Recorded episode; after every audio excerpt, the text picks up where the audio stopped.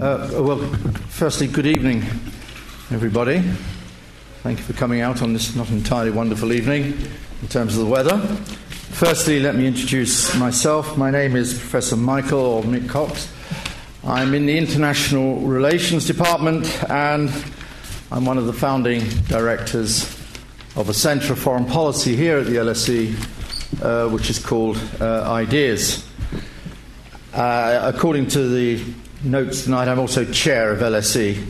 I, that doesn't mean I'm the director, by the way, just in case you thought there'd been a coup d'etat against Craig Calhoun. Um, I, it's normal, normal to say welcome uh, to a speaker, uh, but in the case of uh, Ramachandra Guha, it's a question of welcome back. As you can see from the publicity material behind me, uh, Ram was the Philippe Roman Chair in History and International Affairs here at the LSE Ideas between 2011 to 2012. And uh, we've had some remarkably great uh, Philippe Roman chairs here over the, over the years we've been running the chair. Uh, uh, but I have to say that Ram was certainly one of the very best. He was certainly the only one who knew what cricket was about, which of course made him a very special person in my eyes. Uh, and indeed, in his many lectures and contributions when he was here uh, a couple of years ago, he ranged far and wide on many issues, including cricket, uh, the environment, uh, why India is uh, not a superpower and should not be, be one or become one and he also talked uh, very eloquently in one memorable evening to his previous book, or one of his previous books. There are several, of course, and I won't go through them all, called India After Gandhi, which was, of course, his 2007 prize winning book, which, which I think has become one of the standard histories of post independence uh, India since 1947. You'll notice the twist in the title here this evening uh, not India after Gandhi, but Gandhi before India. A very neat title. And this evening we are, I think, privileged, and I'm very happy to welcome Ramachandra Guha back to the LSE to speak to the title of his new book, Gandhi Before India. Ram, welcome back, and I wonder if you could give him a very nice LSE welcome.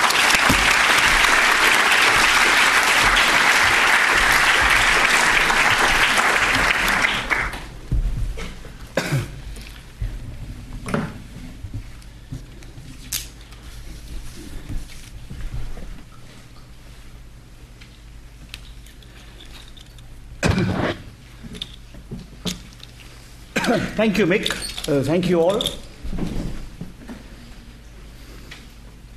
One of the things that I do not share with the subject of my book is that Gandhi had a profound indifference to the game of cricket. he also was uh, rather unmusical, is not known to have appreciated a picture, either a moving picture or a still picture, and there were other differences. I'm a mere writer who never changed anybody's life. I'm hopeless at keeping my vows. but there is one thing I share with Gandhi, which might explain why I'm so happy to be here today. Outside of my homeland, the one place I really like is the city of London. Uh, Gandhi spent some formative years here as a young man. I spent the happiest year of my life outside India at the LSE. Uh, not least because uh, it had associations with Gandhi, the inner temple where he studied and had some dreadful vegetarian meals, uh, is down the road. Uh, to have somewhat better food, he came to uh, one of London's first vegetarian restaurants, which was then in High Holborn. Uh, and the LSE was just a very special place to be in. To think about Gandhi, his connections to India, uh, a country with which this institution has uh, some great connections. Of course, Gandhi himself uh, was studying in London at the time before the LSE was uh, set up. So I'm really delighted and honored to be back at the LSE speaking on Gandhi before India. in the years I've been working on this book, uh, from both friends and enemies alike, I face two questions, and I'll just take those questions and give you my answers before getting on to the subject of Gandhi's life. The first question why have I chosen to write the 500th or is it the 5000th biography of Gandhi? A perfectly legitimate question. Uh, no person uh, in modern history has been so written about, not even Churchill. And those who write about Churchill are only English people and a few Americans, whereas those, those who write about Gandhi come from all nationalities of the world. So, the first question why have I chosen to write yet another book about Gandhi? Well, the answer to that is uh, I've had a lifelong interest in the man. Wherever I've gone in my professional career, he's followed me or stalked me. I started as a historian of the environment. And my first book, which was a study of a pioneering environmental protest movement called the Chipko Andolan, brought me face to face with some living Gandhians, some extraordinary living embodiments of the spirit and legacy of Gandhi. Uh, a spirit and legacy you will find cynically used, misused, and abused every day in Indian political life, uh, but which lives on in some extraordinary activists, some of whom were these environmentalists I studied. Then I moved on to write a biography of a man fascin- who had fascinated me, a maverick anthropologist called Verrier Elwin, who had two first class degrees from Oxford, uh, before coming out to India and becoming a spokesman of Adivasi or tribal people. And Elwin was a kind of rebellious son of Gandhi. He lived in Gandhi's ashram by living and talking to Gandhi. He shared his evangelical Christianity, got more interested in other religions and questions of interfaith dialogue. Because of Gandhi, he decided to live on in India. In fact, he was the first foreigner to be granted Indian nationality. But while living with tribal people, he became profoundly disenchanted with certain aspects of the Gandhian credo, in particular prohibition and celibacy. And I'll have something to say about celibacy later on. But Elwin was, uh, had a deep, intense, complicated, ambivalent relationship with Gandhi. So that furthered my interest in Gandhi, working on Elwin. Uh, Mick mentioned India after Gandhi, which is a history of uh, Indian politics and society since independence. And of course, that brings you face to face with many aspects of Gandhi's legacy. And uh, the major figures in the early history of the founding of the Indian nation Patel, Nehru, Ambedkar, Rajagopalachari, Kamala Devi Chattopadhyay all had again very long standing, complicated, intimate, and not always comfortable relations with Gandhi. And I even wrote a book on cricket by Gandhi figured. I never thought he would, uh, because, uh, as I said, there is no record of his ever having played cricket or watched cricket. He appears in a novel, a rather inventive novel written by the Anglo Dutch writer Ian Buruma, which has Gandhi playing cricket for his plebeian high school called the Kathiawar High School in Rajkot against the school of the Maharajas in the same town, which is called Rajkumar College. And Gandhi did study in Kathiawar High, high, uh, high, high, School, and the protagonist of Buruma's book, the great Kumar Ranjitsinhji, he who never played a Christian stroke in his life, uh, did study in the Rajkumar College. So in this novel, you have Gandhi bowling leg breaks and googlies to Ranjitsinhji. But that's, that's a novelist's license. In real life, Gandhi never played cricket, never watched cricket.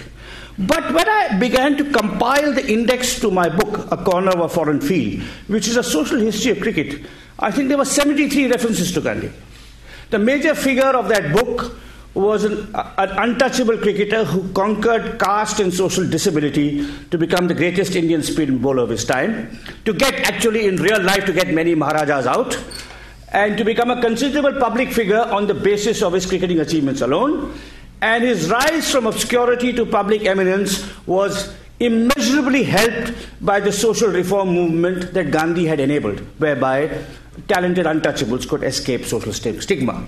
My book also dealt with India Pakistan relations in cricket, Hindu Muslim rivalry, and Gandhi had much to say.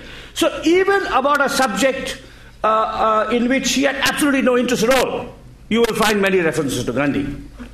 There's a distinguished historian of Indian film in the audience. If she were to write a social history of Indian film, she, I'm sure she would find that although Gandhi, I think, watched one film in his life, is that right? One film, that's right. Gandhi watched one film in his life. Uh, you write a social history of Indian film, and there'll be 30 or 40 references to Gandhi.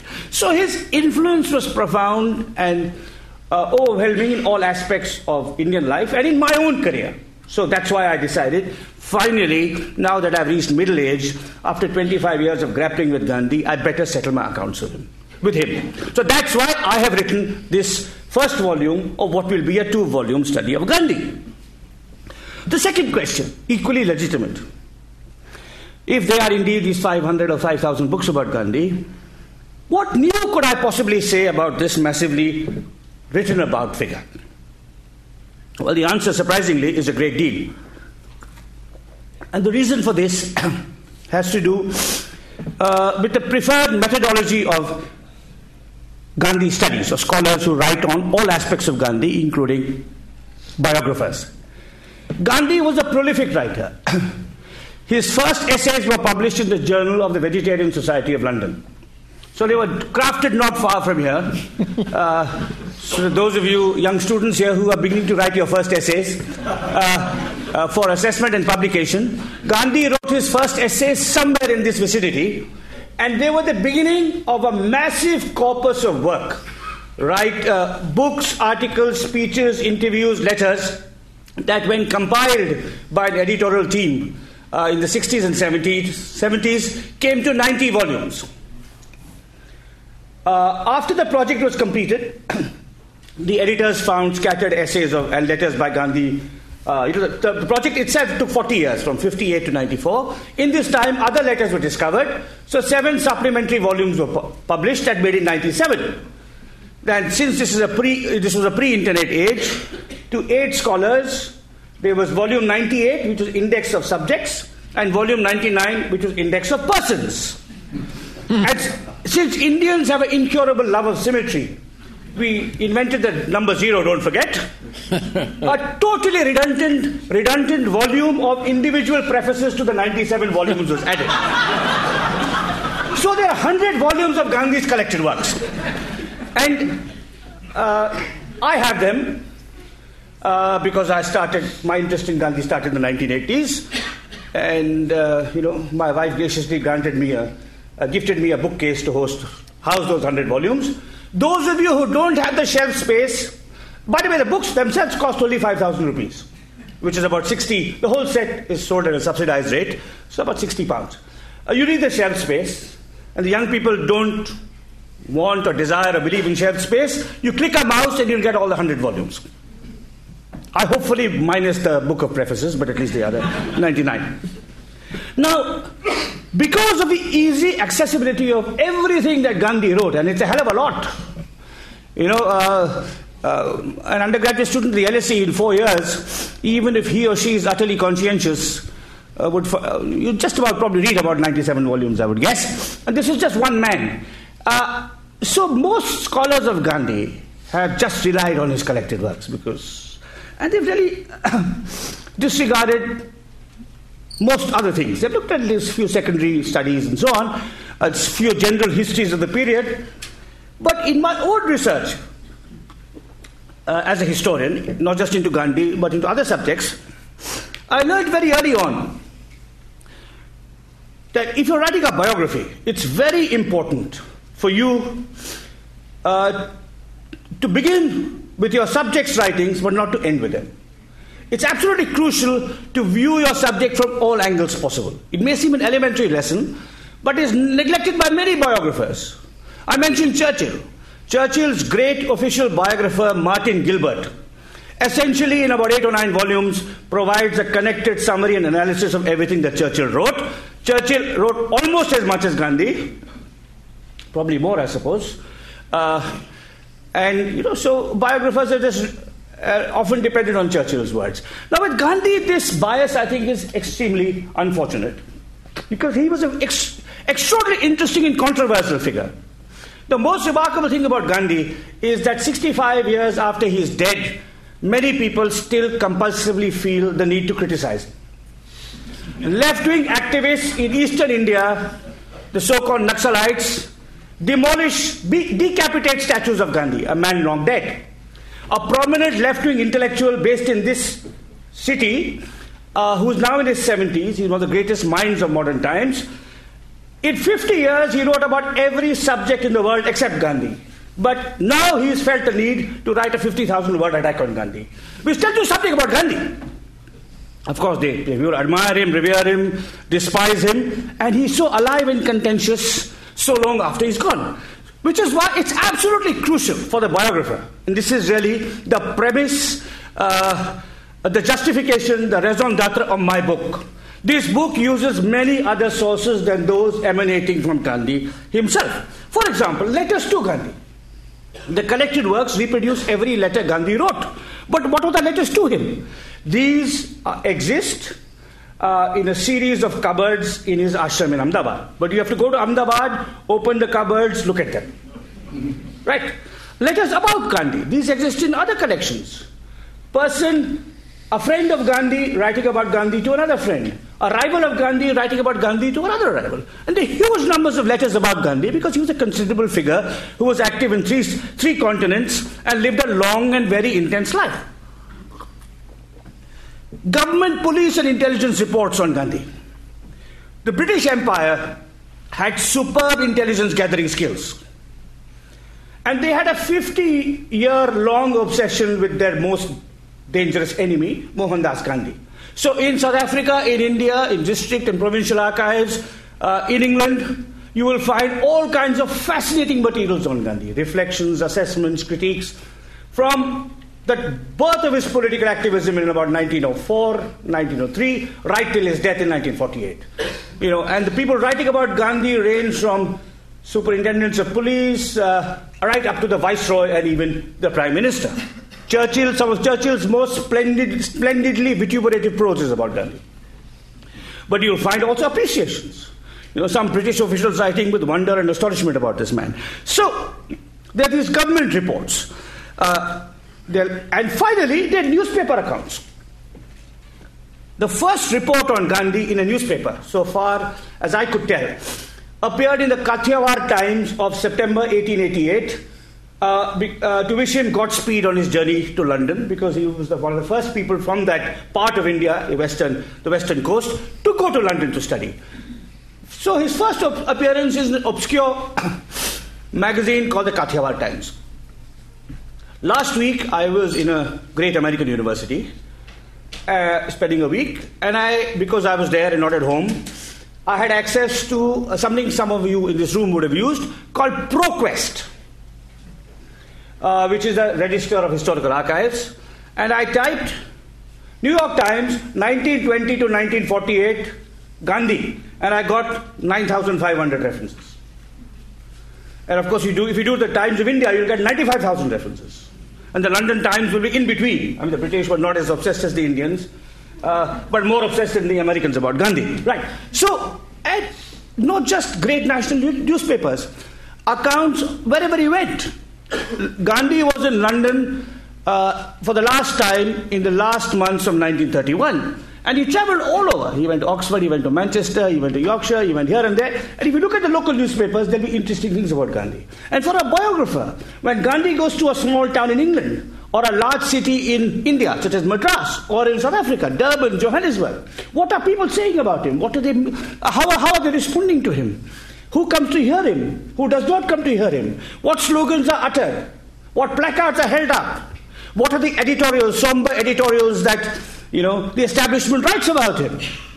What are the corrective letters that people write in to dispute the editorial? I mean, it's astonishing the range of materials that are there about Gandhi that can provide so many new, unusual, arresting perspectives on a man that go well beyond what he himself said.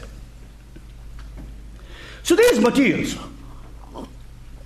on, about, around Gandhi, beyond the collected works, are scattered in archives all over the world uh, in five continents. In the course of my research, I even found a rare collection of Gandhi letters and documents in the Israeli port town of Haifa. Uh, that's because one of his followers, whom I'll come to, was a, a, a Jewish person in South Africa whose descendants became Zionists and settled in Israel. So, over the years, as I collected more and more material about Gandhi, I filled many fat notebooks. Uh, and I decided that one volume was not enough. I should do a two volume study of Gandhi. And this book that I'm speaking about today, Gandhi Before India, uh, is the first of this series. And it deals with the period from Gandhi's birth in the town of Porbandar. He was born on the 2nd of October 1869. And it deals from that period to July, from 1869 to July 1914, when he boards a ship from Cape Town to return to his homeland after more than two decades in the diaspora. This is more than half his life. When Gandhi returned to India in January 1915, he was 45 years old. He had 33 years left to go. It's more than half his span on earth, yet it gets less than 20%, sometimes less than 10% of the attention in most biographies. People hastily over, slip, skip over it and they see it in teleological terms as determining the path and pattern of what he was to do elsewhere, and they don't really give it the attention it deserves. And Gandhi Before India is a, a detailed, intense, close look at these first 45 years of Gandhi's life. And I'll just mark some of the major milestones in those first 45 years before I go on to some of the surprising or unusual findings of my book. My book begins in Gujarat, where he was born in Porbandar in 1869. His father was an official. This was a part of India controlled by, indirectly controlled by the British. It was ruled by Maharajas or princes. So his father was Diwan of Porbandar, that's chief minister of Porbandar. Then he moved to Rajkot, which was a bigger town in the hinterland, and he became Diwan or chief minister of Rajkot. So Gandhi moves to Rajkot when he's five and lives there till he graduates as a matriculate at the age of 19. And one of the important sources in, uh, in the early part of his life, which I won't say discovered, it existed from the 1960s, but it had escaped the attention of uh, all previous biographers, were Gandhi school mark sheets and attendance record. Now, this is a curious story. Gandhi studied, as I said, in a school called the Kathiawar High School, Kathiawar High School. It was later renamed King Alfred High School, and much later it now bears the dignified name of the Mahatma Gandhi Memorial School. And there's a photograph in my book uh, of that school as it was and as it still is. A headmaster of this school in the 1960s, in a spring cleaning operation, stumbled upon Gandhi's mark sheets and attendance records in a cupboard. And he compiled them into a fascinating, neglected book uh, that's published uh, by the Publications Division of India. Uh, and any book published by the Indian government uh, is at a price every Indian can afford and is so invisible that no Indian can get to see it. Uh, so I think I found it on the street in Daryaganj. I certainly didn't buy it at a warehouse of the Publications Division of India. I found it on the street, took it home many years ago, and then the course of my Gandhi biography, I went through it, and it's fascinating. Because it tells you every term uh, what subject he took, what was the curriculum, uh, what were the exam papers, particularly the matriculation, and what were his marks. and I discovered to my absolute joy and relief that Gandhi was consistently a second class student. Not a third class student, a second class student. And I say joy and, uh, uh because it's exciting for a historian to discover such facts. Relief because all through my career I was also a second class student. Not a third class student, and certainly never a first class student. So, you get a sense of this mediocre man, rather mediocre student. I mean, there's something to be said about being resolutely second class, right? Uh, as a student. You can't even spectacularly, you can't even claim spectacular failure, right? Uh, because you were inspired by poetry or art or music or something else, right? Anyway, so here is this man. Although he's a second class student, he's the first person in his family to actually graduate from high school. His brother has dropped out. And uh, he wants to study further. And he decides that he would like to study, go to England, and become a barrister.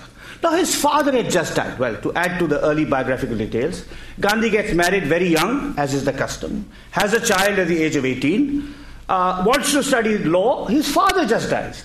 And his father almost certainly would have prohibited from coming to London because his father was an orthodox Banya. They were born, Gandhi was born in an orthodox merchant caste, the Baniyas. And there was a great fear among Baniyas and a horror at crossing the ocean, the Kalapani, because that led to your losing caste. Because the father was dead, Gandhi was able to persuade his mother uh, to allow him to fulfill his wish to study in London, and his mother um, made him take these three vows that he would not drink, he would not consume meat because Banyas are traditionally vegetarian, and he would not have sex with someone else who was not his wife, since his wife and child were being left behind. And as I indicated, unlike me, Gandhi was good at meeting his vows. But that's, uh, we can come back to that. So, uh, to London in 1888. London in 1888 was a great imperial city, uh, home to, you know, people of many nationalities, many languages, at the height of its pomp. The British Empire was the height of its pomp. Uh, it's, it's, a period of very intense politics between the, the liberals and the, and, and the conservatives. The Labour Party has not been born. The towering figures are Gladstone and Disraeli. There's also an active socialist movement. Karl Marx has just died, but of course his descendants, uh, his political descendants are active. Engels is still alive. And Gandhi, instead of becoming a liberal or a Tory or a socialist, throws in his lot with a much more obscure set of London dissenters, the Vegetarian Society. and they give him a home that saves him, that rescues him from the anguish, the uncertainty, the loneliness, and the despair of being alone in a foreign country. The food is dreadful, as I said, in the inner temple, the landlady, has problems with the landlady, but the vegetarians save him. Till Gandhi comes to London, he's a vegetarian out of cultural conviction uh, a cultural habit and tradition because Banyas have always been vegetarian. Uh, they've never known, uh, you know, meat has never entered the household. In England, London becomes a vegetarian out of intellectual conviction or philosophical conviction. The man who ran the Vegetarian Society of London was a man called Henry Salt, who was a ethical vegetarian rather than a cultural one. I, incidentally, am a cultural vegetarian, uh, uh, and so is my family. But Gandhi then acquires this ethical conviction and the vegetarians of London give him, in a sense, a home away from home. His first friends, he sets up a household with an English vegetarian called Josiah Oldfield in Bayswater, and the first chance to become a writer. Now, again, to the young writers in this room. I mean, just think Gandhi's first writings are a six part series. It's so hard to get a single article published. And for a writer to make his debut uh, through a six part series. I mean, it's fantastic. Even if it be the Journal of the Vegetarian Society of London, you'll take it. And it's here that he develops his first skills as a writer and as a propagandist. And he graduates with a law degree, goes back in, uh, uh, to Rajkot, law degree in hand, and having uh, kept the three vows he made to his mother, goes back in 1891 to hear his mother has just died, so he can't tell her about his keeping his promises to her. He goes back uh, to his hometown Rajkot, wants to establish himself there, but his younger, his older brother Lakshmidas, who has got just got into trouble uh, with the authorities, he was intriguing with the heir to the throne of uh, Porbandar. This is something that an episode that Gandhi just glosses over in his autobiography. That Gandhi's brother was intriguing, was involved in palace intrigue and as part of it, he was an accomplice in a theft of the palace jewels by the ruler's grandson. And is caught, externed from the state, and the shame of this actually, some of it also falls on Gandhi. Gandhi may have thought that with a law degree in hand, he could emulate his father by becoming a senior bureaucrat or the chief minister or the chief justice of a state in Kathiawar. But this is foreclosed by his brother's transgression. So he goes to Bombay tries to establish himself as a lawyer, fails. About this, he writes with disarming frankness in his autobiography that he goes every day he treks from the suburbs to the Bombay High Court, which is one of the great Gothic buildings in the city, climbs its long, curving, long curving staircase, looks for briefs, doesn't get them, and in the evening walks home. He also talks about nodding himself to sleep by listening to other lawyers in the courtroom. Uh, so, he fails to establish himself as a lawyer in Rajkot and in Bombay, and he is rescued from professional failure by an invitation from South Africa, where two Muslim merchants from his hometown, Porbandar, are involved in a commercial dispute. They were cousins. It's a very, very Indian story. uh, they were cousins, they form a partnership. It would be even more Indian if they were brothers, but let that be. so they were cousins who form a partnership, and they're extremely prosperous. You know, I, uh, uh, they have a chain of shops extending across the Transvaal, Natal, Mauritius, and then they fight. And uh, the elder of the cousins, the main man called Dada Abdullah, calls Gandhi to help him settle the dispute. The dispute has gone to the courts, is being fought in the High Court in Pretoria. But all their transactions between the two cousins are in Gujarati. And uh, the English lawyer they recruit does not know Gujarati, but they need a lawyer. Now, this is actually quite fascinating from a historian's point of view. This is the first phase of globalization. You know, the late. it is. And this is not meant, uh, meant uh, facetiously. It's absolutely true. I mean, the historian, the great historian C.A. Bayly, Bayly has a book called The Birth of the Modern, which describes this period as the first phase of globalization. In the, 90, in the 1790s, there would be no Indian merchants in South Africa. The Indian merchants went to South Africa because in the 1860s, a huge number of Indian laborers were shipped forcibly to South Africa to work in the sugar plantations. And to service the needs of the Indian laborers, Indian merchants followed. So in the 1790s, there would be no Indian merchants in South Africa. In the 1990s, they would have fought with each other in English. It's only in the 1890s that the dispute was in Gujarati the court was in, the case was in English, and you had a Gujarati lawyer who, as part of the same first phase of globalization, had come to London to get an English legal education. So that conjunction, conjunction is very important. So Gandhi goes to Natal and he stays on. He goes to resolve one court case and he stays on with interruptions, uh, which I'll come to, one interruption for 20 years. In 1894, he gets active in politics uh, against the discrimination. He goes first to the province of Natal, which is where most of the Indians were. The Indians were on the east coast, uh, which is where the sugar plantations were. South Africa then was composed of four provinces Natal and the Cape, which were British controlled along the coast, and the hinterland, the Transvaal, and the Orange Free State, which were controlled by the Afrikaners or the Dutch speaking whites. So you had whites in control in two, uh, provinces are another group of whites in control in the other two. Um, and Gandhi gets involved in Natal in safeguarding the rights of the Indians. Uh, there's a, and of course, he attracts their ire. One of the striking uh, findings of my research the, was the, the, amount of hostility and animosity against Gandhi in the white press. Mm. There's a long account of a vicious attack on him at the point in Durban. In 1896, Gandhi goes back to get his wife and children to join him in South Africa. And uh, while he's away, uh, a pamphlet written by him on the grievances of the Indians is published. This really enrages the whites. Uh, you know, they're convinced that Gandhi is coming back from India. Again, these are all parallels with the current phase of globalization, by the way. He's convinced that he's coming back from India with shiploads of immigrants, brown immigrants who are going to take white jobs. You know, and there's a series of articles and meetings saying this evil money grubbing lawyer. There are also some brilliant satirical poems written about him. I mean, the first poems written about Gandhi were written in a journal called the Natal Advertiser by a white racist satirist in 1895 which are quoted in this book. And I won't quote them here. Uh, they're of historical interest. They may not be of poetic uh, uh, eloquence, but anyway. Uh, but they're, they're, interesting. So you have all of this, and you have Gandhi coming back. And uh, uh, while he's away, there's this accumulation of hostility and anger against him, a series of meetings, and when he lands, he's viciously set upon by a white mob. And he'd been beaten to death, he was rescued. And these, these facts are relevant to Gandhi's later evolution in politics.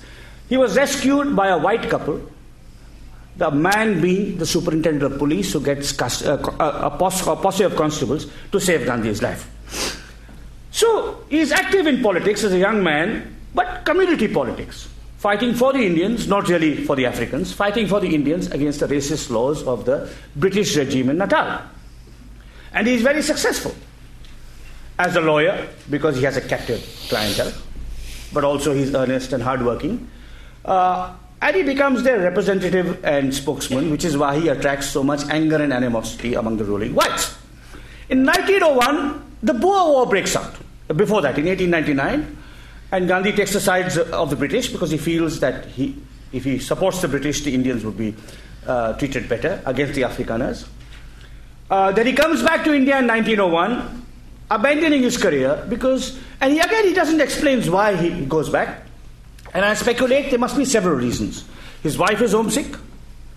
Uh, he wants to give his children an English, uh, Indian education. And finally, there is a lingering desire, possibly a lingering desire, to try his luck once more at the Bombay bar.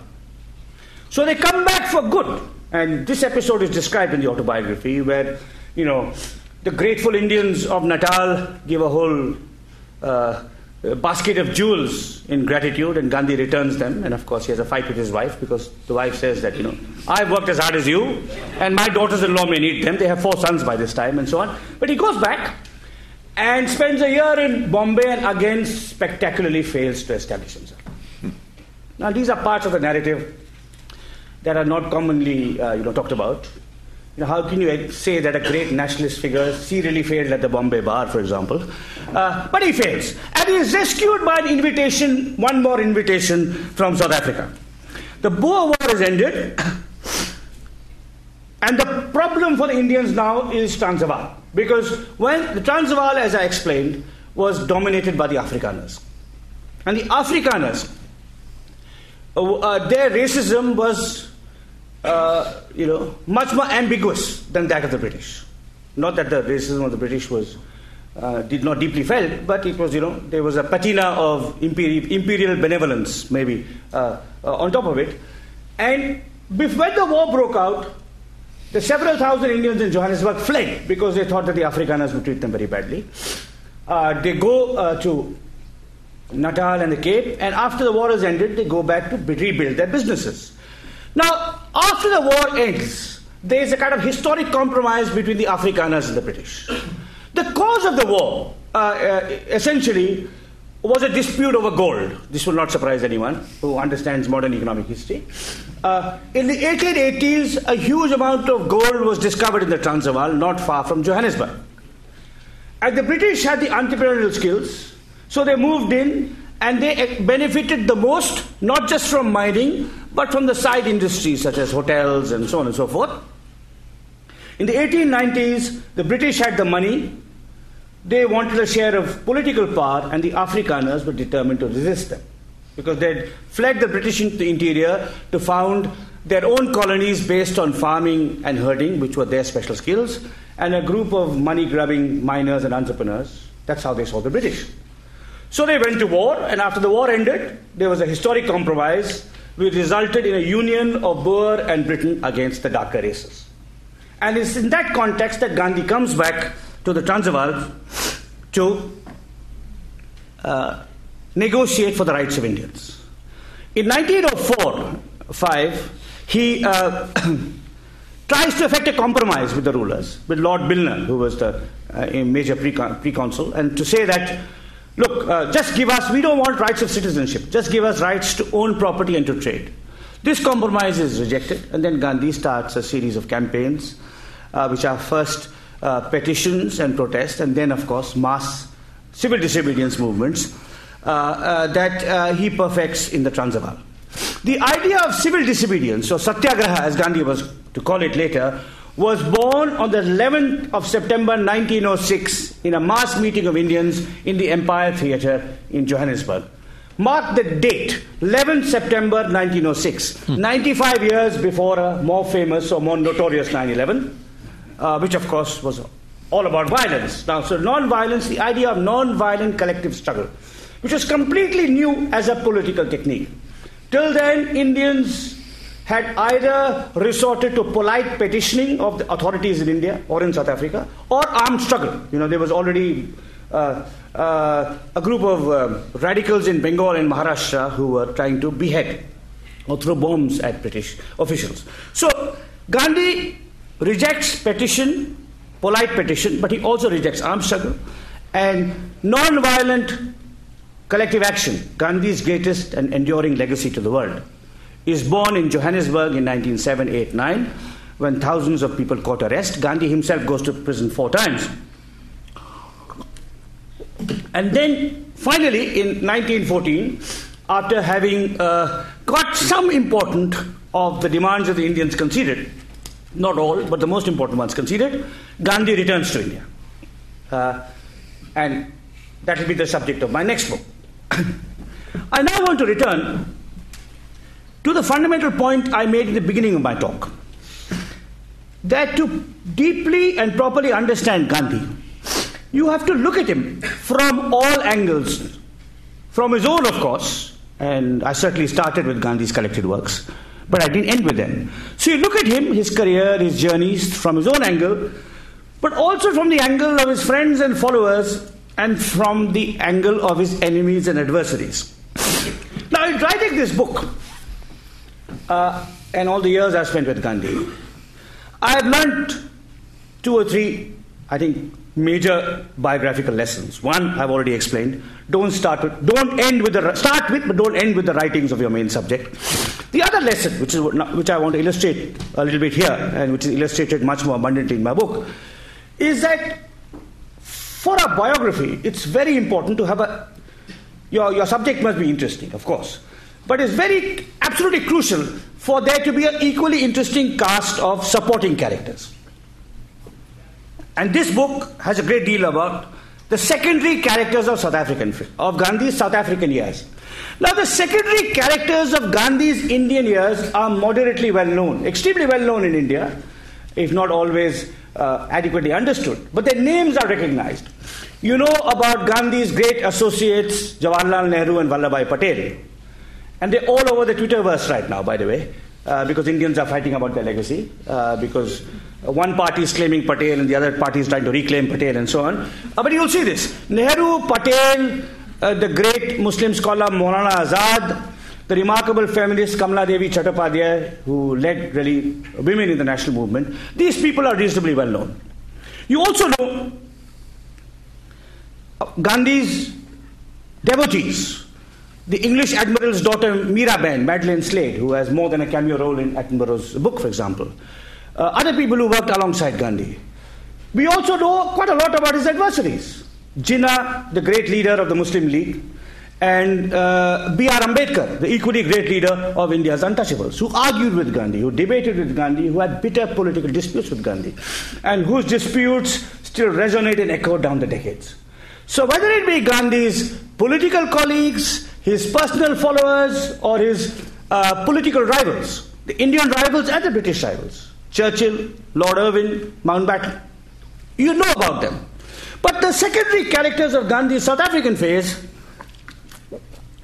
are forgotten or ignored, and they are equally fascinating and actually much more important in Gandhi's life because they entered his life and shaped his world, shaped his worldview and his politics at a time when he was a struggling, searching activist, not the Mahatma he later became. And I'll just say a little bit about some of these characters because you know, my book is 600 pages, lots, lots more on them. But very quickly, I'll, I'll uh, divide this cast of secondary characters of Gandhi's South African phase uh, into four categories. First are the mentors. I mentioned Henry Salt, the founder of the London Vegetarian Society.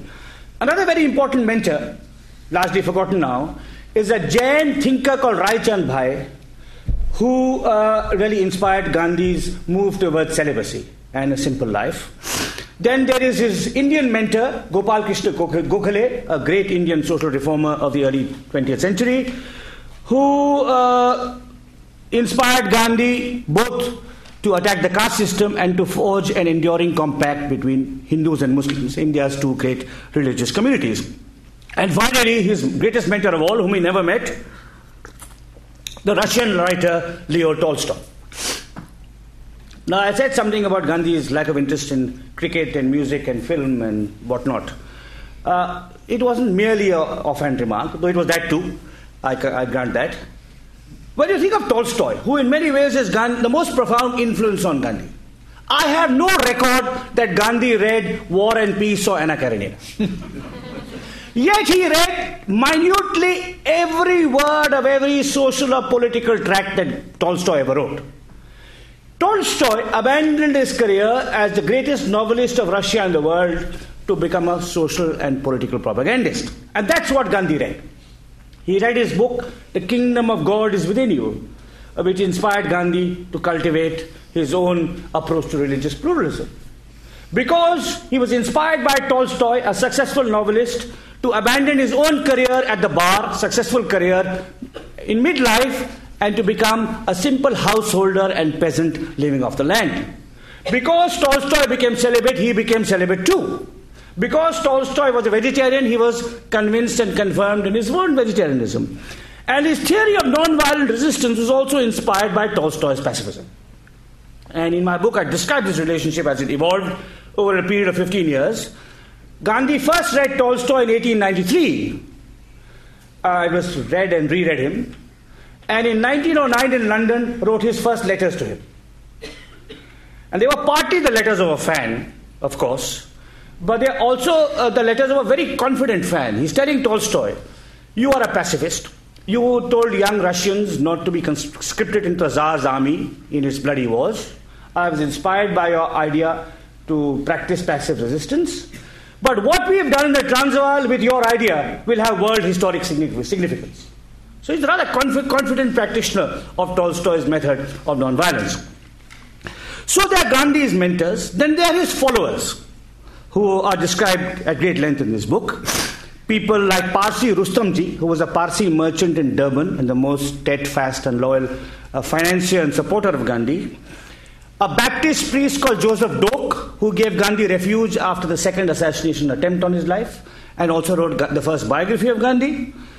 A Gujarati merchant called A.M. Cachalia, who revived uh, the Gujarati part of the struggle when the other Gujarati merchants, merchants are generally a cautious and conservative community, so they were willing to go to jail once but not again and again, and Cachalia went to jail again and again.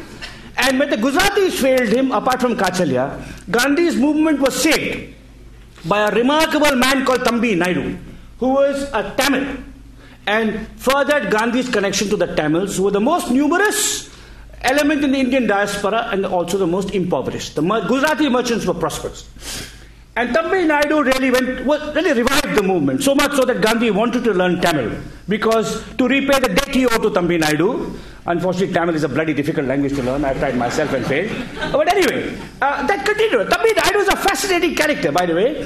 Four generations of his family were active in the freedom movement.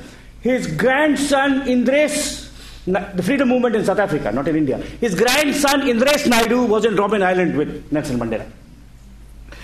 Uh, anyway, so uh, they are the mentors, they are the followers, then they are the friends.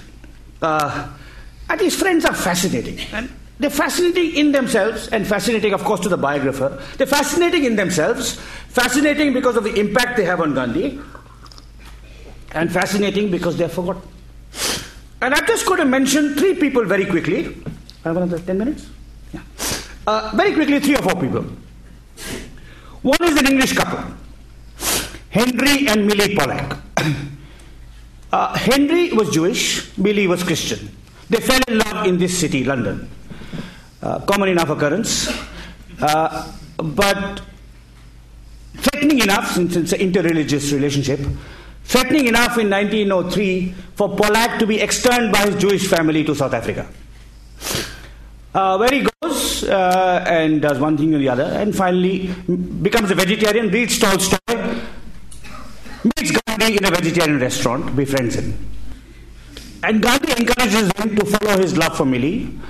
Gandhi writes letters to Polak's father, uh, urging them to uh, let the two get married, and saying in the beautiful climate of South Africa, they will get along rather well. they are persuaded, uh, uh, and Millie comes out to join them on Christmas Day in 1905. And Gandhi wants to uh, be the witness to their marriage, and he does succeed. So, this Jewish and Christian couple are married with a Hindu witnessing the marriage, as was required by South African law. And they move into the Gandhi household. Gandhi is already there with his wife Kasturba and their four children, and they make a home. Now, this is Johannesburg in 1906, the most racist city in the most racist country in the world. I am pretty sure that an interracial mixed household would be inconceivable in London in 1906. Forget Bradford or uh, you know any, anywhere else, right? And it would be inconceivable in Bombay too. And yet in Johannesburg in 1906, there's this interracial household. And it's a fascinating story of, of uh, affection, engagement, love, and also argument and disputation. Because the Polaks adore Gandhi, they admire his courage, but they also disagree with him. Millie Polak uh, is really put off by Gandhi's Hindu patriarchal tendencies, and they argue about the place of women. Uh, not just in Hindu society, but in modern society. Millie encourages Kasturba to be more uh, assertive when it comes to the rights of not just herself, but the children. Polak, uh, you know, has no interest in religion. He's an atheist, so they argue with Gandhi about religion. Polak also is upset that Gandhi is teaching his children only Gujarati, saying teach them Gujarati, but English is the coming language of the world, and teach them English too. So they have these fascinating arguments uh, about religion, about food, uh, about aesthetics. Uh, Millie Polak wants to have some lovely curtains, and Gandhi says, forget it. If you want to look at beauty, admire the sunshine. Sunshine outside, you know. Okay. Uh, then they argue about food, and then Millie Polak says, you know, uh, that, you know, what kind of household this is, that we're only interested in what goes into your mouth, right? And, and, and so, and yet she admires Gandhi enormously. She said, despite all this, look at this man. Look at the fact that at all times of day and night, the Indians streaming in to seek his counsel. So Millie and Henry Polak uh, play a very important role in Gandhi's life. I mean, uh, one of the reasons they're written out of the Gandhi stories later on, they have a disagreement in the 1930s, but that will be the subject of volume two. But his English housemates are crucial. Partly because uh, if you go back to 1897 uh, and the attack of the white mob, you know, Gandhi recognizes that there's a distinction between racism as a political practice and the everyday, that, and the fact that you can still have friends across racial boundaries. So uh, there are Polaks. Then there's a fascinating woman called Sonia Schlesin, also forgotten. She was Jewish, and she becomes Gandhi's secretary. Uh, and she becomes stays with Gandhi from 1904-5 right up till 1915 when he leaves. And hers is really a triple transgression. She is a woman working for a man. Uh, sorry, she's a, uh, uh, brown woman working, uh, a white woman working with, under a white man. She's a Jew taking the side of Hindus. And she's a member of the ruling race who identifies with people in jail. I mean, she sustains Gandhi. In fact, she wants to become a lawyer. She wants to become the first woman lawyer in South Africa, just as her friend Gandhi had been the first colored lawyer in South Africa. Gandhi encourages her. She passes the exams, but the Bar Association of South Africa says, forget it, we want no women. So, that, so she's remarkably intelligent. She still, still helps Gandhi, uh, you know, with uh, his cases. Gandhi relies on her to draft letters often, uh, you know, and to improve them. She argues with him uh, about celibacy, for example. There's some wonderful letters where she uh, wonders why Gandhi is so obsessed with celibacy. She teases him, uh, she provokes him, and yet she identifies totally with the discriminated Indians of South Africa. When they are sent to jail, she goes on a cycle. This young Jewish woman in the most racist country in the world, city in the world, goes on a cycle from prison to prison, taking food and messages for the Indian prisoners in jail. You know, the Gujaratis, the Tamils, the Hindus, the Muslims, the Parsis. So, an exceptional person, again, largely forgotten. And the last of Gandhi's great friends, a man called Pranjivan Mehta, uh, whom he meets in London, and whom I describe in my book as the Engels to Gandhi's Marx. and I sustain and defend that comparison with one caveat. While the name of Engels is known to every serious scholar of and every serious critic of Marxism, and there are many biographies written about Engels himself, Pranjivan Mehta is totally forgotten. Yet he is the Engels to Gandhi's Marx. And what do I mean by this comparison? He is Gandhi's closest and oldest friend. They meet in London as fellow students in 1889. They stay in touch continuously. Pranjivan Mehta uh, qualifies as a doctor and as a barrister, but joins the family jewelry business and runs it out of Rangoon, where he also starts the first political association in Rangoon, which later inspires the Burmese to start their own political associations. And Gandhi visits Mehta in Rangoon. Mehta visits Gandhi in Durban. They meet several times in London. Gandhi is in London in 1906 and 1909, lobbying for the rights of Indians with the imperial authorities. Mehta is here then too. And they correspond regularly, several times a week. Gandhi's side of the correspondence is in the collected works, but unfortunately scholars haven't looked at it, even though it's there. Mehta's side of the correspondence is in unpublished Gujarati letters, uh, which um, I, was, uh, I was able to get a Gujarati friend to translate for me. So he's Gandhi's closest and oldest friend, just as Engels was Marx's closest and Engels' friend, uh, uh, uh, Marx's closest and oldest friend. He is Gandhi's most steadfast and uh, steady patron, financial backer. Marx was saved from penury because of the subsidies that Engels gave him. I mean, Engels was the son of a rich textile making family. I mean, Engels did many more things for Marx than just writing him checks. For example, he even assumed uh, paternity of an illegitimate son of Marx. And the loyalty of uh, Mehta, though it didn't extend to the last since Gandhi kept his vows, remember, uh, uh was of the same order. So he funded Gandhi. He kept on consist- he funded his journal, he underwrote the publication of Joseph Doke's biography of Gandhi, he paid for it to be distributed everywhere. Uh, the correspondence between Gandhi and Tolstoy was translated by him in several languages, printed and distributed. Uh, he sent Gandhi's associates uh, to, uh, to England to study.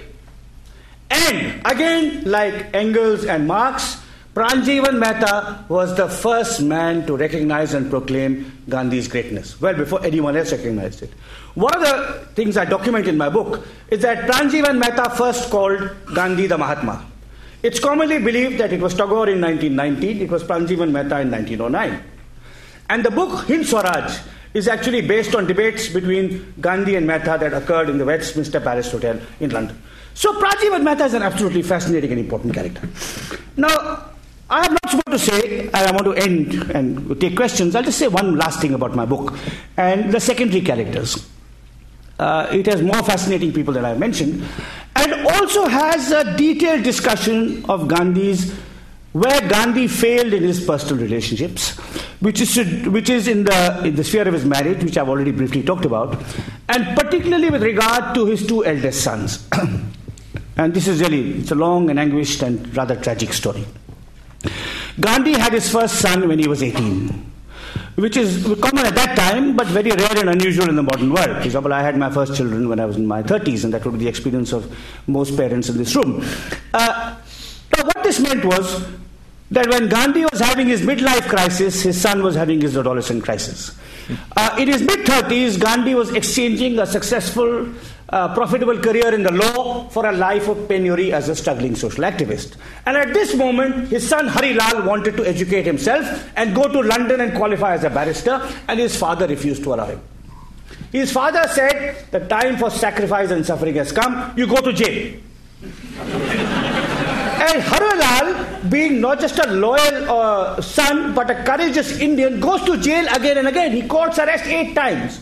And one of the joys of my research was to find in the Pretoria archives Harilal's fingerprints smudged as a prisoner.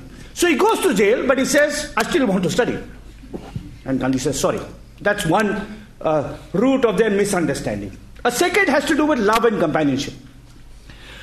Harilal joins the family late because he's studying in, in, uh, uh, in, in Gujarat. At the age of 15, he falls in love with his neighbor's daughter, a common enough occurrence. Uh, uh, and wants to marry her. Gandhi says no, because in India of that time, you know, parents chose your bride. But Gandhi, Harilal persists, gets married, comes with his wife. Gandhi accepts the wife, but then the wife goes back to India with a small child, and Harilal wants to accompany the wife on this perilous four-month journey across the ocean. And Gandhi says, "No, your job is to go to jail. Somebody else will accompany Chanchi and the baby." And then it continues that Harilal finally after some time, he's so angry, he goes. He fights with his father, goes. And then, of course, sermons follow by uh, whatever was the equivalent of speed post then, including the importance of brahmacharya or celibacy and not having sex with your wife and so on and so forth. And it's a very tormented, compl- complicated relationship which evolves in South Africa. So I think uh, he is the great casualty, Harilal, who then you know breaks down later on. His wife dies. That is all will all be part of volume two. Also, the second son, Manilal. When Harilal fails, Gandhi tells Manilal, You will be the perfect Satyagrahi and the perfect Brahmachari. So, these extraordinary expectations that Gandhi has of his children deeply damage them. I mean, it's, uh, and I think that's also part of the Gandhi story that is explored in this book. Now, the importance of these secondary characters in Gandhi's South African phase, these fascinating but sadly forgotten characters, is that it's their relationships with Gandhi that shaped his life, his views, his struggles. It's through them, through his encounters and experiences and friendships and even adver- uh, differences. I also talk about Gandhi's South African adversaries, and I have a long section on his relationship uh, with the great Boer war hero, Boer war hero Jan Christiaan Smuts, who was his major political adversary. But it's through his friendships and rivalries in South Africa uh, that Gandhi's views and struggles and political and moral philosophy emerge. It's through these relationships that Gandhi emerges as a religious pluralist who builds bridges between people of different faiths, as a true Indian, recognizing the diversity of his homeland. If Gandhi had succeeded at the bar in Bombay, he would have only had middle class clients, 90% of whom would have spoken Gujarati. It's only in South Africa that he's exposed to 90% of spoken Gujarati and 95% of whom would have been Hindu. It's in South Africa that he meets and befriends Indian Muslims, working class Indians, and Tamils and Hindi speakers in Bengali. So he only understands the heterogeneity and diversity of India, the social, cultural, linguistic, and religious, by living in the diaspora. It's through his South African years that Gandhi is sensitized to the rights of women and slowly moves towards a more deeper understanding of uh, the role of women in patriarchal South Asian society. It's in South Africa that Gandhi emerges as a person of rare moral courage who is able to take on these assassination attempts. And it's in South Africa, above all, that Gandhi theorizes and practices non-violent civil, disobedience, civil disobedience, which is his most uh, and greatest and most enduring legacy to India and the world. So, my book, Gandhi Before India, is about the heroism of Gandhi, but also about his eccentricities and deficiencies. I mean, you, not all of you will be uh, as willing to follow vegetarianism and celibacy after you read my account of Gandhi's struggles. and of course, uh, uh, many of you will sympathize with Harilal and Kasturba in their encounters with him. Now, I have five minutes, three more minutes? Couple yeah. more minutes. Okay, okay. Now, I just want to end with uh, uh, some tantalizing what ifs to underline uh, the role of chance and contingency in history. The what ifs of Gandhi's life. If Gandhi's father had been alive in 1888, he would have never gone to London or qualified as a, as a barrister. If Gandhi's brother had not been uh, involved in a palace break in, Gandhi may never have left Gujarat or South Africa. If Gandhi had succeeded as a lawyer in Bombay in 1892 or again in 1902, he would have never matured as a political activist. When I first visited South Africa almost 20 years ago, on a private visit, I've been back many times later on research visits, but when I first visited, not long after the coming of democracy, proper democracy in South Africa, I said something about Gandhi and my interest in Gandhi. Several South African friends uh, in more than one city told me, You gave us a lawyer, we gave you back a Mahatma. you gave us a lawyer, we gave you back a Mahatma, and that really is sums up the story of this book. Thank you.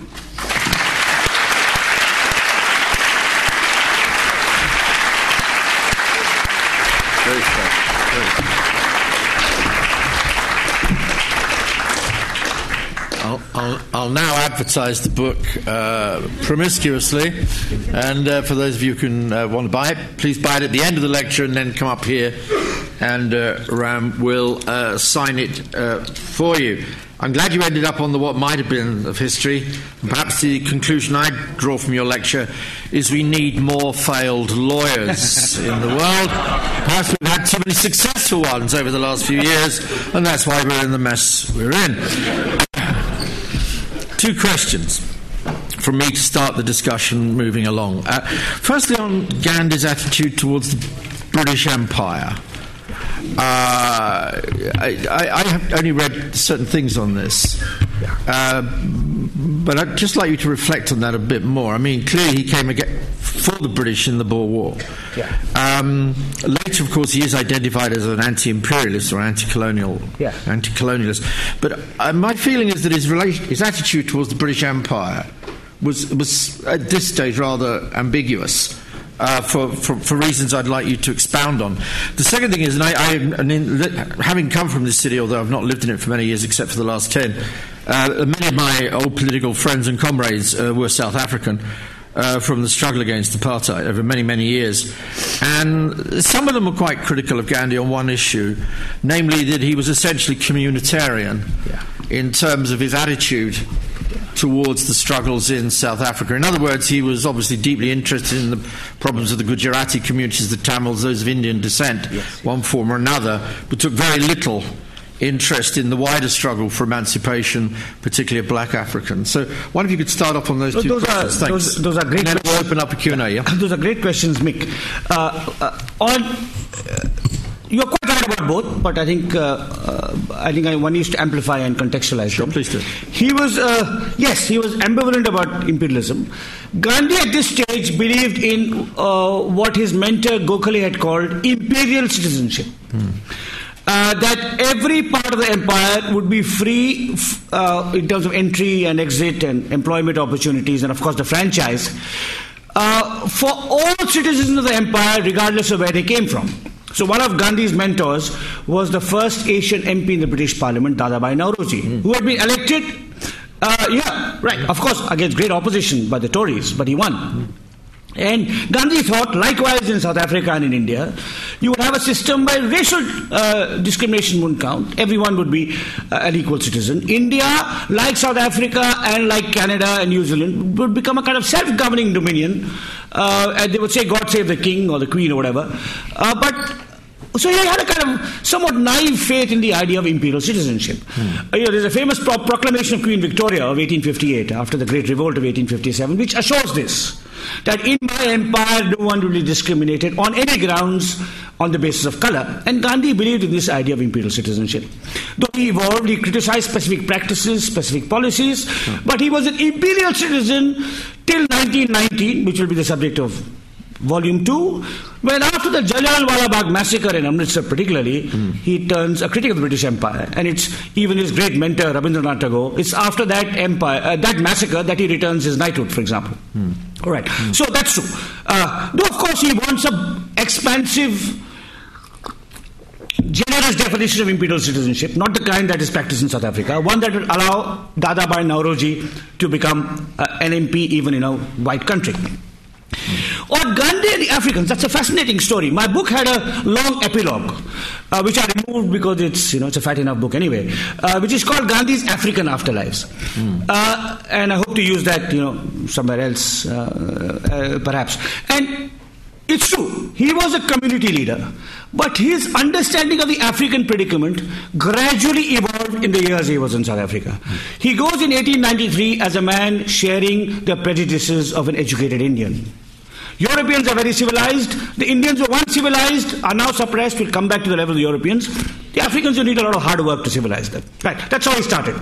But slowly he evolved. He stopped using the pejorative term kafirs. He stopped calling them un- uncivilized. In his journal, Indian Opinion, he writes often about the discrimination faced by Africans, documents uh, specific practices, pleads against them, says every community must work out its own place in the sun. The Africans are discriminated. They must fight against the British, just as we must. And they could learn non-violence from us. Now, it's important at this stage to recognize that African political organization was massively scanty on the ground. In Natal, there was no African organization. It was there in the Cape, which is why the whites in uh, Natal feared Gandhi so much. He continues to evolve. Uh, a near neighbor of his in, in Natal was the African leader John Dube, who was the first president of the African National Congress. The African National Congress itself takes its name from the Natal Indian Congress.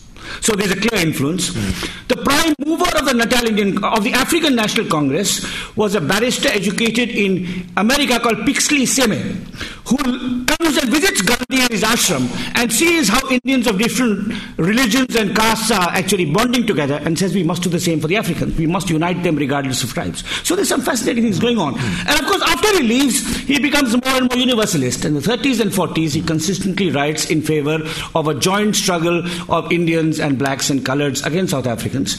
Uh, uh, the African National Congress is greatly inspired by him. It sticks to non-violence. I mean, its major leaders such as Albert Luthuli, Luthuli are Gandhians. Mm-hmm. Mandela himself uh, is deeply, uh, very, very close in the 1950s to some of Gandhi, the sons of Gandhi's associates. Cachalia, whom I mentioned. Mm-hmm. Gandhi is very close, uh, Mandela is very close to both sons. And the main break comes in, the, in 1961 uh, when, of course, the ANC adopts violence. So, it's a somewhat anachronistic criticism. Uh, uh, it's fair, but to say, of course, he was a community. That, that was that was what he was. What he was. But he, even in his period in South Africa, he evolved towards a deeper, nuanced understanding of the African predicament. And after he goes back to India, uh, of course, he uh, expands even more. And his legacy is is used. The 1952 Defiance Campaign, which is the first major struggle against apartheid, in which Mandela goes to jail, is inspired by Gandhian methods. You know, uh, for example. And if you go to South Africa Africa today, and you talk to ordinary people, uh, you know, not to intellectuals, uh, uh, they see Gandhi as what he was an important leader of the second rank in the South African freedom struggle. Not what he is to us. Mm. Uh, but in South Africa, there is Mandela, Tambo, Ruth First, Joe Slovo, Steve Biko, and somewhere the second rank, Gandhi is also one of them. So I think that's a, that's a correct assessment. Okay, that's yeah. great. Thanks very much. Okay, uh, questions? Anybody coming from, yep, there's, uh, yep, if you could chap over here. Anybody at the back here? Over here, if you could bring it down. I'll take oh. two at a time if I could. Yeah, gentlemen. Uh, uh, thank you for your. Could you just give that? Give it, yeah, yeah, yeah, yeah, yeah. Uh, uh, first, please, yeah. Uh, thank you for your lecture. It was very interesting. Uh, I, I, just had a question. Why did not? Why didn't a great man like Gandhi make it as a Mumbai lawyer? Um, I mean, was it a closed yeah. shop, or was it dominated by one? Um, community, or you know, why mm. as yeah. an out, was he an outsider? Or? Absolutely. Okay. He didn't do his law degree at the LSC, maybe. the LSE did. As a gentleman, uh, well, yeah, here's, uh, yeah. Sorry. Uh, thank you very much for a very interesting lecture. You talked about Gandhi coming to England in 1909 and again. So, is there any evidence you found that he met Savarkar, who was of course for the yes. RSS? and India House, thank which was the terrorist type group. Thank you. Thank Is you. that actually based in fact or? Yeah, thank you. Perhaps you yeah. could expand on that because I think yeah, a lot of people. Yeah, okay. I, take, I, I, why did he fail as a lawyer? well, uh, partly social networks. You know, uh, uh, and partly he was a lousy speaker. And I talk about in the book how an indifferent speaker he is, right? He was intelligent. If you ever had tried hear Gandhi's radio recordings, and you'll see what a lousy speaker he was. He mumbled, he was indistinct. And the, you know, with the Parsis and Gujaratis and their eloquence, especially the Parsis, and of course he lacked the social networks. When he went, goes back in 1902, firstly he comes to a princely state, so he doesn't have connections in Bombay. When he goes back in 1902, people have already been there 10 years with you know, establishing the bar. If he'd stayed in 19, stayed on and persisted, and taken elocution classes and become a networker, he might have succeeded. Right. But I think that's, that's part of it. Uh, on your question is fascinating. Uh, the gentleman mentioned uh, someone called Savarkar. Hmm. He's an important figure in my book, and I have discovered lots of new evidence. Essentially, uh, Savarkar uh, was a young militant Indian from the western state of Maharashtra. He comes to London to study. In London at this time, is an organization called India House for Indian students. Uh, they publish journal. The mentor or the, uh, the, the fountainhead or, or, the father figure of India House is also a man from Kathiawar called Shyamji Krishna Varma. Uh, who has a lot of money and uh, gives it for Indian students. Gandhi meets the India House people in 1906, uh, likes them, argues with them. He comes back in 1909. In 1909, Gandhi lands in July and stays four months in, in India. Just before he lands, a retired English official called Curzon Wyllie goes to India House for a reception and is assassinated by a young student. And the young student is jailed. and there's not a lot of murmuring around the Indian students, and most of them secretly admire him. You know, it's, it's actually very, you know, it's kind of, they admire him, of course, they're too scared to say so in public. They want to get their degrees and go back and so on, right? Uh, but Gandhi is appalled by this exaltation of violence that someone has come as a guest to your reception and you kill him. The assassin was a man called Madan Lal Dhingra. By this time, Krishna Varma, the ideological inspiration, who is of Gandhi's generation, has. Uh, has decamped to Paris. So, but Dhingra is arrested, convicted. Savarkar gets his conviction uh, confession out, and I believe, and I've documented in my book, probably doctors it and makes it more radical than it was, or invokes Hindu gods, which Dhingra did. And Gandhi beats Savarkar. They on Vijaya Dashmi, which is the day of victory, a great the, the culmination of the Dasara festival, Gandhi and Savarkar share a platform in an Indian community gathering. And to buttress the point I made, a young man who was present there, who's quoted in this book, uh, later Indian nationalist called Asaf Ali, hears Gandhi and Savarkar and says what a lousy orator Gandhi was compared to Savarkar. Because Savarkar was all fire and brimstone and take on, you know, the forces of good will conquer them with evil, just as Ram beheaded Ramayana with all the allusions clear, and Gandhi is talking about respect, dialogue, moderation, non-violence. And Hind Swaraj, which is written on the ship immediately afterwards, is a product of this ferment. So there's a chapter in my book about all of this, and you'll find some fascinating materials, not as it happened when I wrote, I wrote the book as a historian, uh, but not ir- irrelevant to current Indian politics today. Because two days ago, a leading Indian po- politician got his sets, got all his facts wrong about Shyamji Krishna Varma and confused him with somebody else, and so on and so forth. So it's all fun for a historian to see all this happening. But uh, absolutely, so the, the distinction was two, twofold. They met each other, they argued. The distinction was armed struggle versus non-violence and how much of a religious idiom or a Hindu religious idiom do you get into politics? At the early roots, of course, they become much more intense later and are played out in India in the 1930s and 40s. And the man who killed Gandhi, Nathuram Godse, was inspired by Savarkar. But anyway, the roots of this are, are in this book. Yeah. yeah thanks, great. Uh, any, uh, gentleman here on the balcony, and if are you are you with us? Good. And there's a chap over here waving his hand. Keep waving your hand, could you? Yeah, over there. Just go. Yep, pass it down. Yep. Hi. Thanks for your generous uh, summation of your book. I think you laid out very well. Oh, sorry, over here. Yeah. Sorry, now I can I, see you. Yeah, you, you, laid out very well. I think a couple of things that have defined Gandhi's um, image uh, that we have of him: his nonviolence um, and his ecumenical attitudes towards religion and other peoples. I guess a couple other things um, that that very much define his, his image today uh, is his distinctive economic views yeah. and his incredible uh, adoration for the countryside. Uh, I yeah. guess in light of the fact that he adopted initially a very urbane and urban career, yeah. he lived in great cities around the world and other sure. places, etc. Sure. Is that in his in his is that in your, in your next book, or sure, are there okay. roots of yeah, some yeah, of his yeah. uh, anti-urbanism and sure, um, sure. economical views in, from South Africa? Thank you. Great. And the gentleman now. Yep. Me. Um,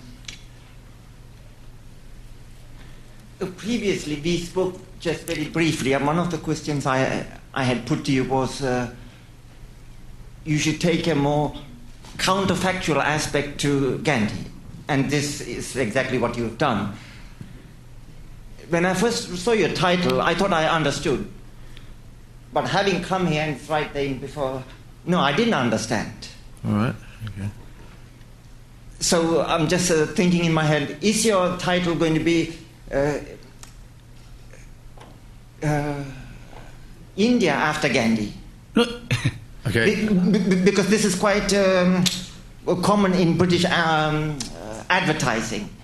But my, uh, uh, but my point is this. Yeah, I see a lot of people, and I can see a lot of uh, some Chinese and some uh, Muslims. Yeah. They want some sort of rel- what is the relevance okay, okay. in a modern yeah. context? Yeah, right. Okay. Uh, very quickly, yes, the roots of this are in this book. Good you know, uh, I talk about Gandhi's early, the development of his early anti-industrialism, and how although he was city bred and city reared uh, he read Ruskin and Tolstoy and started a rural community experiment with working on the land. There's some early environmental implications also that are developed here, but of course it becomes much more rigorous later. But they, I do talk about this in this book. Uh, your point, your second point, you know, one of the things in this book is Gandhi's relationship with the Chinese people. Uh, the Asiatic laws of the Transvaal also discriminated against the Chinese because it was an anti Asiatic law. And the whites were as paranoid about the Chinese as they were of the Indians. Again, many contemporary resonances, if you will. And Gandhi makes common cause with them. It was fascinating to discover this. This is again largely unknown. That in the Satyagraha or the passive resistance, many Chinese people went to jail. And the first agreement between the white regime and the resistors, which resulted in a compromise, was signed by three people. Gandhi representing the Gujaratis, Thambi Naidu, whom I've mentioned, representing the Tamils, and Leon Quinn, a Cantonese mineral water maker in Transvaal representing the Chinese. And Leon, there's a lovely photograph of Leon Quinn in my book. He's a fascinating secondary character. He was active, he went to jail. Then he is deported. Many Indians, in an attempt to stop the protests, about 60 or 80 troublemakers are deported to India. Leon Quinn washes up via Colombo into Madras and makes a speech, which I found a rec- record of in 1910 in Madras, talking about Asian solidarity. Right now, it's fascinating. So these Chinese residences are very, very interesting. So there was an Indian Chinese, and of course, today you are the there's talk about non-violence in China. The, the Chinese dissident Liu Xiaobo, uh, you know, it is collection, recent collection of essays in English mentions Gandhi several times, without, of course, uh, knowing, and he has no reason to know, this deep historical connection that in 1978-9 the Indians and the Chinese were together fighting racial discrimination in, in Transvaal. What, what, about the contemporary relevance, though? Just go back to that, that, that broader point. why, why bother with Gandhi today? Is it because yeah. Uh, well, you know, uh, if I live long enough, uh, Nick, uh, Mick, I'll try to, write, like to write volume three, which is on that. Uh, so volume two is India, South Africa, India, and the world. But very briefly, very briefly. Very brief. I, I, I, I may not live long enough. But three or four things. I think one is interfaith negotiation. You know, we live in a world dominated by eight fundamentalist atheists on the one side and fundamentalist fundamentalists on the other side. And I think Gandhi gives you a very interesting perspective that he respects other people's faith, he opposes conversion, he talks, and it's, it's a complicated story. Uh, there's some fine recent books by political scientists on it, but I think Gandhi gives you a sense of that. The second is, of course, nonviolence, which is being used, especially in resistance to unjust authority in your own state. And this has been used in you know, Asia and Africa and Eastern Europe, Western Europe, and so on. A third thing would be his precocious environmentalism. And that's again a subject mm. which interests me. And the last thing, uh, fourth thing would be, you know, transparency. I mean, the, the reason Gandhi was murdered, you could walk into his ashram and kill him. The reason, uh, you know, uh, you could debate with Gandhi is he wrote something and he, you argued with him, he, he printed your rebuttal in his own magazine.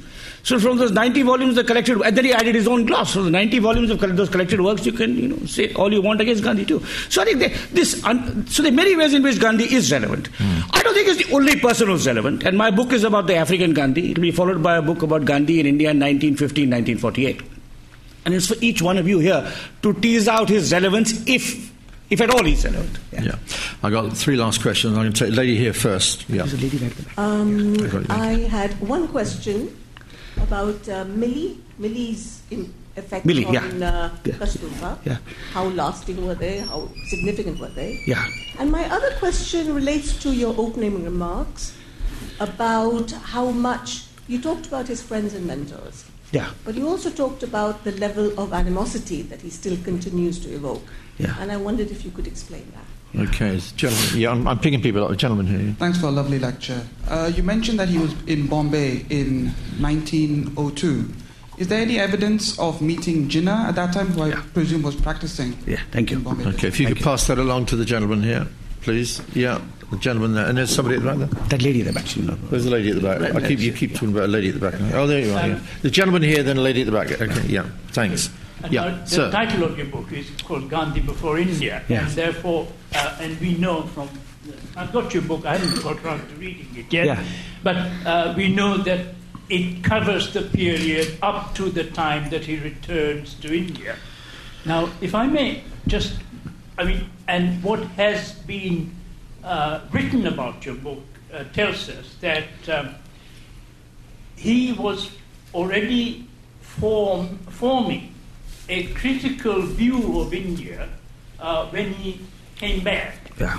And he was looking on, looking at India with a very uh, critical perspective, from a critical perspective. And I want to uh, quote a, a, passage from um, uh, Naipaul's um, An Area of Darkness, where he said this that this is about um, uh, Gandhi returning to India. He looked at India as no Indian was able to. His vision was direct, and this directness was and is revolutionary. He sees exactly what the visitor sees. He does not ignore the obvious. He sees the beggars and the shameless pundits and the filth. He sees the atrocious sanitary habits of doctors, lawyers, and journalists. He yeah. sees the Indian callousness, yeah. the Indian refusal to see, no Indian attitude escapes him. No Indian problem. He looks okay. down to the roots of the static, decayed society. Okay. And so that is how he saw it then. and uh, it was, according to Naipaul's assessment, because Great. he had transformed himself into a colonial uh, in, uh, Indian. Okay thought there was a second volume coming there. Uh, and uh, thank you for that. Excellent quote from Naipaul. And the lady at the back there. This will have to be the last one, please. Thank you very much. Um, just my question is uh, the secondary character seems to be playing a very, very important role in your book. Speak it loudly. A bit louder, yeah. Okay. Yes, so the secondary character seems to be playing a very, very important, uh, important part in your book. So do you think that because of the mentors, followers, and the friends that he had had, it's because of that makes him Gandhi today? That makes him Gandhi today. Yeah. Okay, that's it. Yeah, right. absolutely. I mean, and that's, uh, you. Some, and that's really what the book is about. I mean, how he's shaped by these relationships. I think, uh, you know, uh, you know, uh, it's uh, absolutely ridiculous and presumptuous of a historian to claim that he's more sensitive than a novelist. Uh, but, you know, Naipaul just takes a fact for granted. Gandhi is different. But why is he different? What shapes him? What are the relationships, uh, you know, debates and, and encounters? And that's really what the friends, mentors, and uh, disciples do. So that's really, uh, uh, in a sense, the, the core of the book. Uh, so, and since we're talking about relationships, there were two questions about relationships. Uh, they're both. Uh, I'll. Uh, maybe I'll come back to Millie and Kasturba because it's more interesting historically. No, maybe both are interesting. So let, let me start with Millie and Kasturba.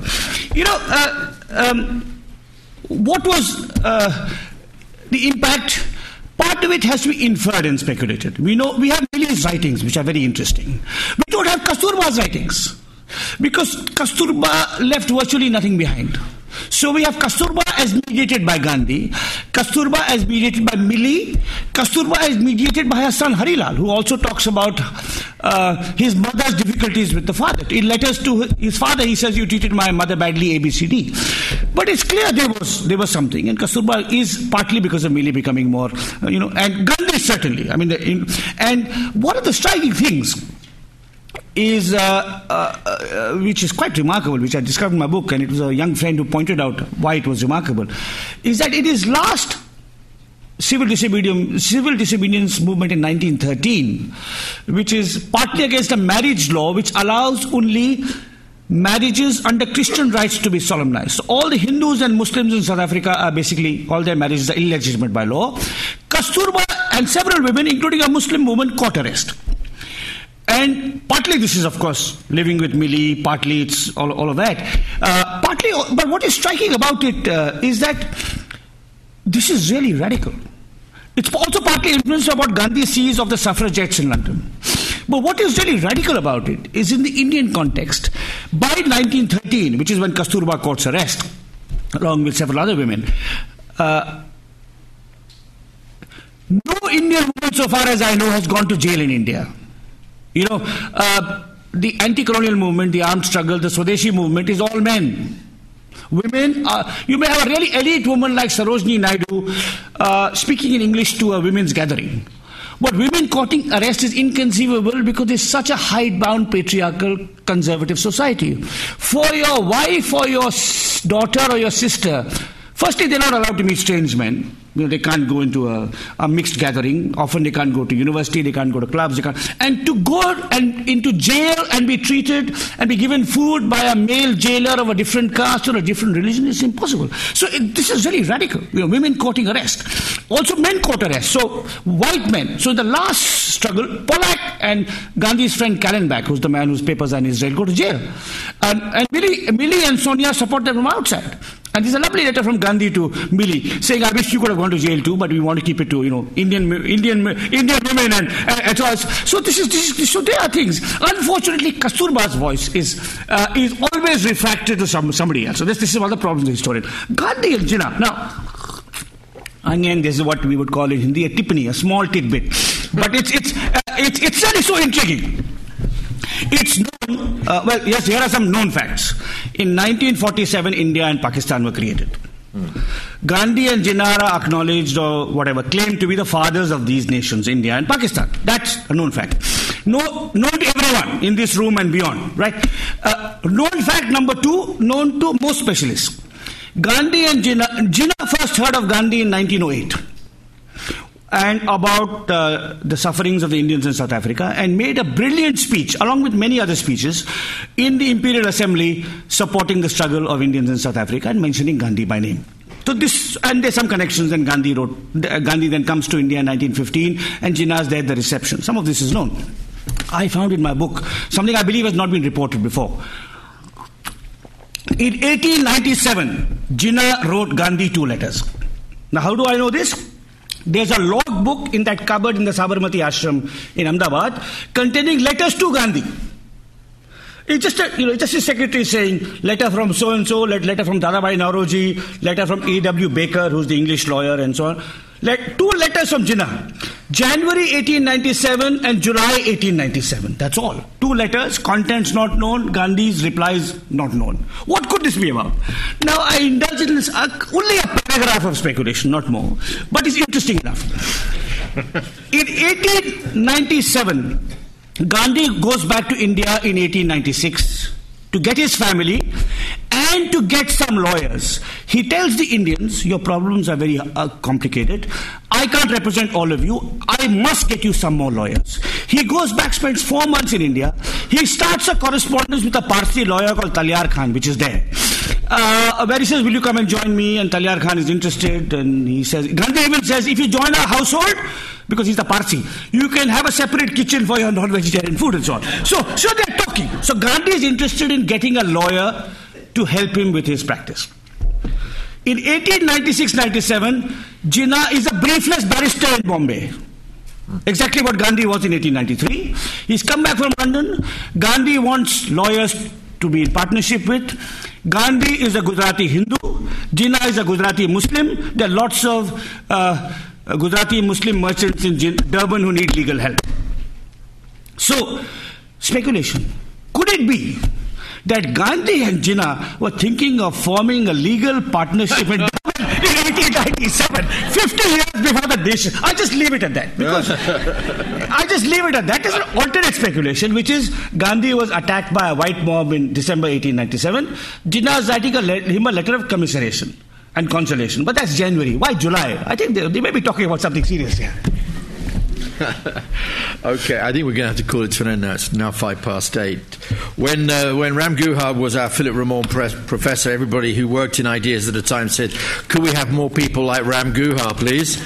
And he turned out to be a great Philippe Roman professor, as he indeed turned out to be a, another great lecturer this evening.